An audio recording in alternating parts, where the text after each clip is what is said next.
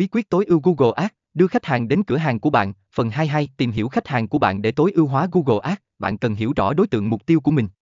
Ai là khách hàng tiềm năng của bạn? Họ đang tìm kiếm gì? Họ sử dụng từ khóa nào khi tìm kiếm trên Google? Điều này giúp bạn tạo ra các quảng cáo và từ khóa phù hợp để tiếp cận đúng đối tượng và tối ưu hóa tỷ lệ chuyển đổi. 3. Tối ưu hóa tỷ lệ chuyển đổi Tỷ lệ chuyển đổi là một yếu tố quan trọng trong Google Ads. Để tối ưu hóa tỷ lệ chuyển đổi, hãy đảm bảo rằng trang đích của bạn, landing page, là mượt mà, thuyết phục và dễ sử dụng.